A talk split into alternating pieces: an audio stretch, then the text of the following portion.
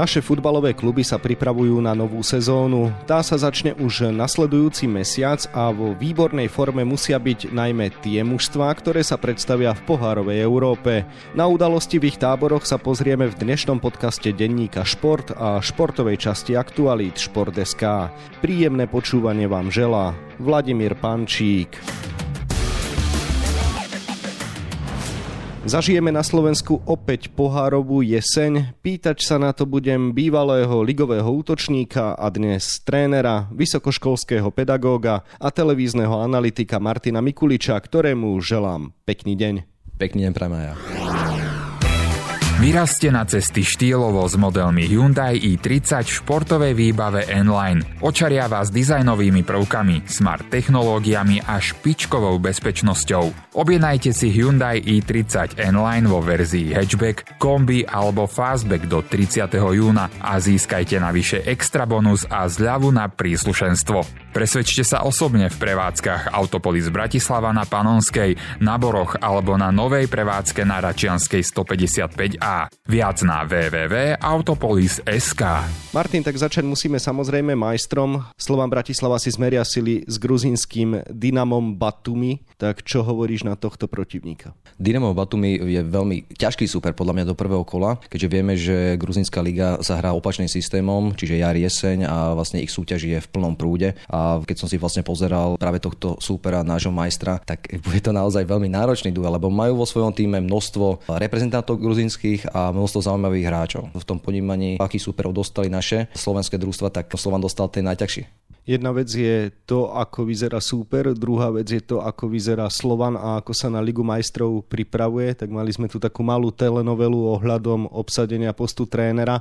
Hoci Bela si povedali, že to nebude Vladimír Vaj starší, napokon predsa len prišlo k predlžení spolupráce. Tak ako si vôbec vnímal celú túto situáciu?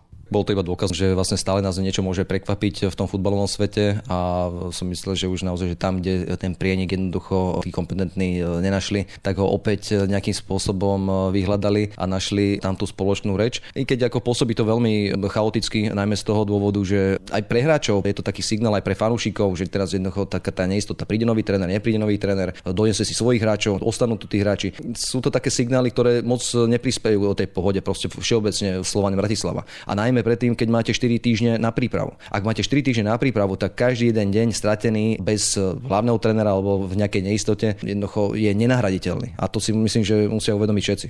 V každom prípade Slovan Bratislava sa zatiaľ ani neposilnil. Prišli akurát hráči, ktorí boli na hostovaniach. Treba povedať, že veľa vody nenamútili, možno s výnimkou Filipa Lichého, ktorý výraznou mierou prispel v Ružomberku k zisku druhého miesta. Takže aký máš zatiaľ pocit z kádra Slovana a kde potrebujú Belasi najmä refresh, aby mohli znova postúpiť aspoň do tej skupiny konferenčnej ligy? Tak áno, ako si povedal, veľa tých hráčov jednoducho tú minútaž nemali podľa mňa takú, ako by si možno že predstavovali. Možno, že aj vplyvom zranenia alebo možno nejaké slabšej športovej formy, ale Filip Lichy je, myslím, že mladý talentovaný hráč, ktorý patrí do Slovanu Bratislava a myslím, že spravil veľmi dobrý krok pod trénerom Struhárom vôbec v Ružomberku, odohral množstvo minút a bol platným členom tohto družstva. Čiže podľa mňa aj v Slovane Bratislava má čo povedať a takýto hráč, ktorý má vizitku odchovanca, by mal mať prednosť pred niektorými zahraničnými hráčmi, ale musí to dokázať samozrejme, že na ihrisku. Ale čo sa týka vlastne toho kádra alebo doplnenia kádru určite potrebujú jednoducho doplniť káder podľa mňa najmä na brankárskej pozícii, lebo čo sa týka práve tejto hráckej funkcie, tak tam vidím možno, že takú najväčšiu slabinu Slovanu Bratislava. Práve gruzínske družstvo má veľmi zaujímavých hráčov, či už na štandardnej situácii alebo na rýchle protiútoky. Ak jednoducho zacítia nejakú neistotu práve na nejakom mieste a pozícii, tak ju dokážu využiť. Môj osobný názor, že zatiaľ najväčšia slabina Slovanu je práve v bráne. O príchode nového brankára sa v Slovane Bratislava zatiaľ nehovorí, ale v tejto chvíli, keď nahrávame tento podcast, už vieme informáciu, že Slovan Bratislava Lanári reprezentačného stredopoliara Juraja Kucku, ktorý minulú sezónu strávil v anglickom Watforde, čo bol tým účastníka Premier League, ktorý ale zostúpil do druhej najvyššej súťaže. Ako toto vnímaš a ako veľmi by mohol Juraj Kucka pozdvihnúť hru Slovana Bratislava? Príchod Juraja Kucku by bol veľká posila pre Slovan Bratislava. To, že odohral viacero zápasov v anglickej Premier League, čo si myslím, že je tá najkvalitnejšia súťaž na svete, by bol samozrejme že veľmi platný. Na druhej strane by vystúžil samozrejme že e, tú stredovú formáciu, ale Juro Kucka nie je hráč, ktorý vám zase vytvorí alebo vykreuje tú finálnu alebo predfinálnu prihrávku. Tam možno Slovan takisto tlačí peta. Lebo ako náhle pokriete Vlada Vajsa, Holman není vôbec v nejakej forme a videli sme, že jednoducho tú zápasovú prax nemá vôbec zatiaľ úplne optimálnu. Juro im v týchto pozíciách až tak veľmi nepomôže. Samozrejme, že aj na tú hráčskú funkciu tam Slovan má dobrých hráčov podľa mňa. Alebo či je to vlastne Rabiu, či je to Kankava, tak je tá konkurencia naozaj veľká. Ešte Filip Lichy takisto na tú pozíciu, tak sa týka tejto stredovej formácie, konkurencie na tomto poste je adekvátne. Ale tak či tak, Juro so svojimi skúsenosťami, so svojím charakterom vlastne hry by Slovan určite pomohol. Ale podľa mňa Slovan tlačí Peta na iných pozíciách. Asi aj na Hrotovej však, kde sa stále čaká viac od Ivana Šaponiča.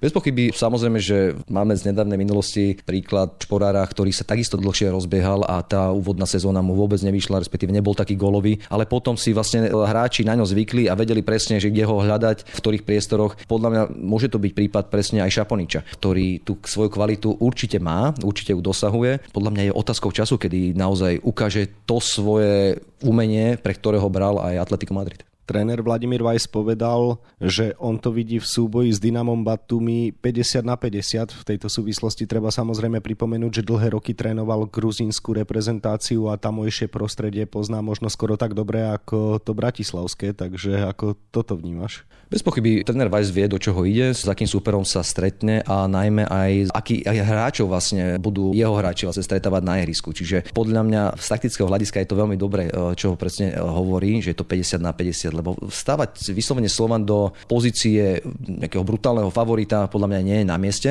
a myslím, že tréner Weiss to uvedomuje. Ten prvý krok v poharovej Európe je veľmi náročný a veľmi ťažký urobiť. Preto aj tá jeho retorika je práve v takomto zmysle volená, čo si myslím, že je veľmi správne. Ale naozaj nič ľahké ich nečaká. Dynamo Batumi predáva jedného zo svojich hráčov počas tohto leta za 10 miliónov eur do talianského Neapola. To meno hráča radšej nevyslovím, je veľmi náročné. V každom prípade, keď predáva mužstvo svojho futbalistu za 10 miliónov a priamo do talianskej série A z Gruzínska, to asi hovorí o mnohom však. Bez pochyby, samozrejme, že scoutingové oddelenie Neapolu je na vysokej úrovni a keď už si niekoho vyberú aj z takejto ligy, tak vedia do čo idú a vedia, za čo investujú svoje peniaze. To treba jednoducho povedať na rovinu. A tá kvalita práve pri tomto hráčovi je veľmi veľká. Ja som si pozrel sám vlastne tri zápasy Dima Batumi a bol fantastický, ako čo sa týka postavov, výberu miesta, zakončenia a treba povedať, že stále má iba 21 rokov.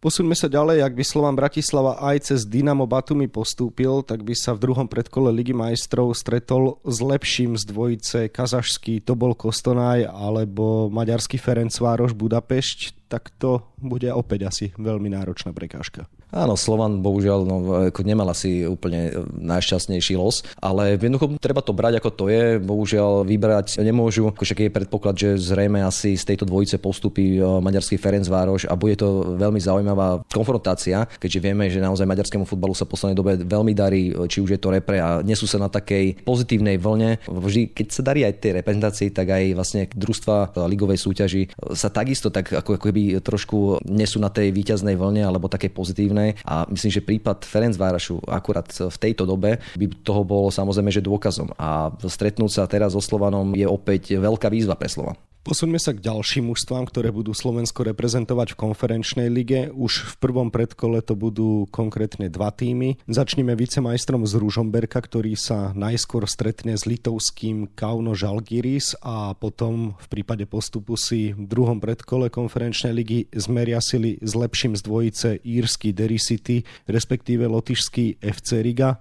Na Liptove sa asi nemôžu stiažovať však. Určite nie, ako ten los je zase pre Ružomberok veľmi priateľný, ale opäť stavať sa do nejakého prílišného favorita je podľa mňa cestné. Zase ten prvý krok, ako som aj povedal v prípade Slovanu, tak aj v prípade Ružomberku to bude veľmi ťažké. Pre trénera Struhára to bude samozrejme, že prvá taká konfrontácia, čo sa týka vlastne európskych súťaží, aj množstvo chalanov, ktorí majú vlastne vo svojom kádri, je to pre nich niečo nové. A toto novum môže priniesť vlastne ako keby dva póly. Môžu kvázi úplne vyhorieť a môžu samozrejme, že vyletieť eh, takým výkonom, že postupia cez prvé aj to druhé predkolo. Veľká neznáma, ale veľký dôraz treba dávať práve práve na ten prvý zápas.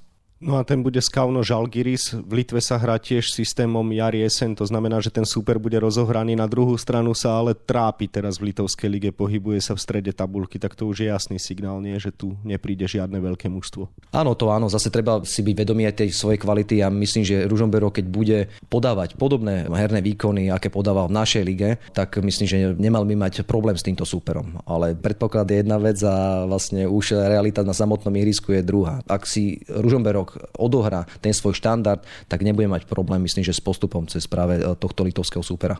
Ružomberčania sa už posilnili od trenčianského krídelníka Adama Tučného, Dunajsko-stredského stopéra Matúša Malého, Petržalského útočníka Marka Kelemena, Sereckého univerzála Adama Moronga. Vedia, čo robia? Bez pochyby to doplnenie kádru je citlivé. Oni zapadnú na tie hradské funkcie, ktoré vlastne možno i potrebovali posilniť, najmä čo sa týka konkurencie. Ten káder bol dobre vyskladaný, čiže zvýšia tú konkurenciu a podľa mňa Ružomberok ten ich herný prejav bude úplne totožný ako minulú sezónu. Čiže môžu samozrejme že na tom stavať, môžu ten prejav trošku zdokonaliť, ale myslím, že nás Ružomberok bude prekvapovať s tými istými výkonami. Štvrtá Dunajská streda si v prvom predkole konferenčnej ligy zmeria sily so severoírským Cliftonvillom a potom sa predstaví proti lepšiemu z dvojice, samozrejme v prípade postupu Fajerský Viking alebo Gibraltárska Európa. Takže dá sa povedať, že je v podobnej pozícii ako Rúžomberok? Áno, tí súperi sú takí priateľní. Všetci očakávame, že by nemali mať problém s postupom a ak by nepostúpili cez tieto dve kola, tak eh, podľa mňa by to bolo veľké sklamanie v tomto družstve.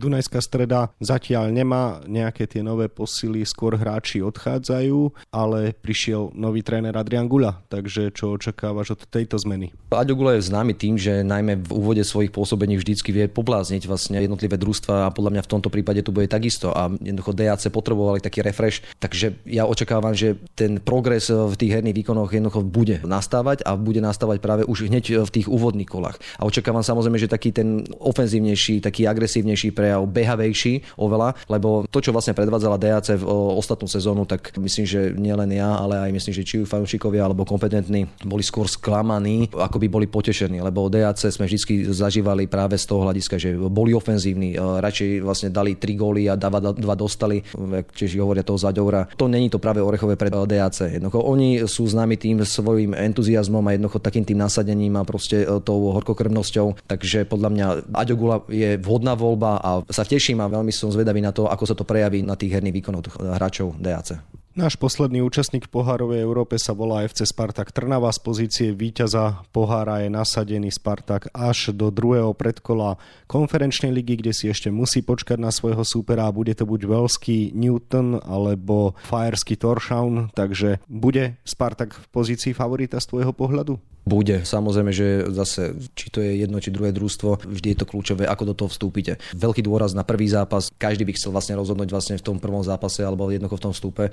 Ak sa im to podarí, tak podľa mňa už nebudú mať možno že e, problémy s odvetou. Takže ja som sám zvedavý, že ako si s tým poradia, ale e, skôr očakávam, ako oni doplnia svoj káder, lebo jar im vôbec nevyšla, treba povedať otvorene a uvidíme, ako po odchode e, Maťa Škrtela, ako sa vôbec s tým vysporiadajú, s tým vodcovstvom, kto bude líder, ako sa doplní ten káder, kto ostane, kto odíde. Je tam viacero neznámych, ktoré sa možno ešte v týchto dňoch e, vyvinú. Suma sumárum očakáva, že všetci traja účastníci konferenčnej ligy postúpia až do tretieho predkola a v prípade Slovana Bratislava to vidíš tak, že možno niektorú z tých prekážok aj nezvládne? Áno, Slovan Bratislava má najťažší los. Uvidíme, ako sa to samozrejme že vyvinie. Ja samozrejme, že držím palce každému jednému z účastníkov a ja pevne verím, že minimálne jeden si zahrá skupinovú fázu. Najradšej by bolo samozrejme, že keby e, Slovan Bratislava sa dostal do úplne ideálne do Champions League, i keď e, samozrejme, že tá kvalita jednotlivých družstiev, cez ktorých musí prejsť, je to veľmi náročná cesta. To vieme. Pevne verím, že si zahra skupinovú fázu menej kvalitnejších súťaží, keď tak môžeme nazvať. Suma sumárum, podľa mňa minimálne dvaja si zahrajú skupinovú fázu konferenčnej ligy. To by bolo samozrejme super, pretože by to znamenalo posun v porovnaní s predošlou sezónou, keď v skupinovej fáze konferenčnej ligy bol iba Eška Slovan Bratislava. Toľko tréner, vysokoškolský pedagóg a televízny analytik Martin Mikulič, ktorému ďakujem za rozhovor a so slovami tiež by si mal pravdu, ti želám ešte pekný deň. Pekný deň prajem. Situáciu v našich futbalových kluboch budeme ďalej sledovať na webe Športdeska a takisto v denníku Šport. V jeho dnešnom vydaní nájdete aj tieto témy. Ak nejakého trénera navrhuje Marek Hamšík, mali by sme sa tým vážne zapodievať. Takto komentuje vo svojom pravidelnom stĺpčeku Martin Dobrodka informácie o tom, že bývalý kapitán reprezentácie pomáha futbalovému zväzu vybrať nového kouča národného týmu plnom prúde je nie len príprava tímov našej najvyššej futbalovej súťaže, ale formu na novú sezónu už ladia aj druholigisti. Celý týždeň priebežne mapujeme situáciu v kádroch všetkých účastníkov druhej ligy. Pozornosť hokejových fanúšikov sa v týchto dňoch upriamuje do zámoria, hrá sa totiž v finále NHL. Tampa Bay v zostave aj s našim obrancom Erikom Černákom sa v dueloch s Coloredom snaží o tretie víťazstvo Stanley Cupu za sebou. No a na 24 stranách je toho samozrejme oveľa viac. Scenár dnešného podcastu sme naplnili a zostáva nám sa už iba rozlúčiť. Ešte pekný deň vám od mikrofónu želá Vladimír Pančík.